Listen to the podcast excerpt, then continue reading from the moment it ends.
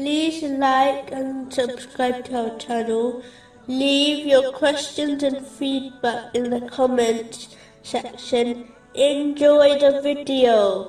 Continuing from the last podcast, which was discussing chapter 11, verse 15. Whoever desires the life of this world and its adornments, we fully repay them for their deeds therein, and they therein will not be deprived.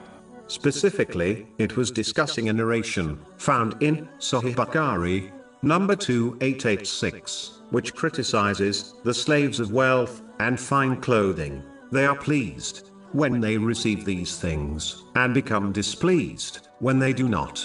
In addition, this criticism are for those who are impatient when they do not obtain their unnecessary desires in this world. This attitude can cause a Muslim to obey Allah, the Exalted, on the edge, meaning, they obey Him when they obtain their desires, but when they do not, they angrily turn away from His obedience. The Holy Quran has warned of a severe loss in both worlds for the one who adopts this attitude.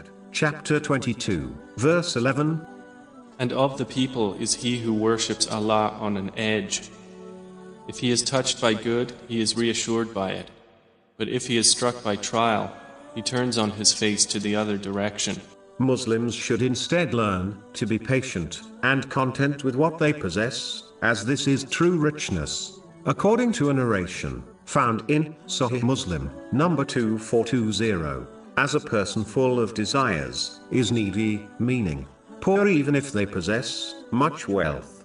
A Muslim should know Allah, the Exalted, grants people what is best for them, and not according to their desires, as this, in most cases, would lead to their destruction. In a narration, found in Sunan Ibn Majah, number 4108, the Holy Prophet Muhammad, peace and blessings be upon him, advised that the material world, compared to the hereafter, is like a drop of water, compared to an ocean. In reality, this parable was given in order for people to understand how small the material world is, compared to the hereafter, but in reality, they cannot be compared, as the material world is temporal, whereas the hereafter is eternal, meaning, the limited cannot be compared to the unlimited.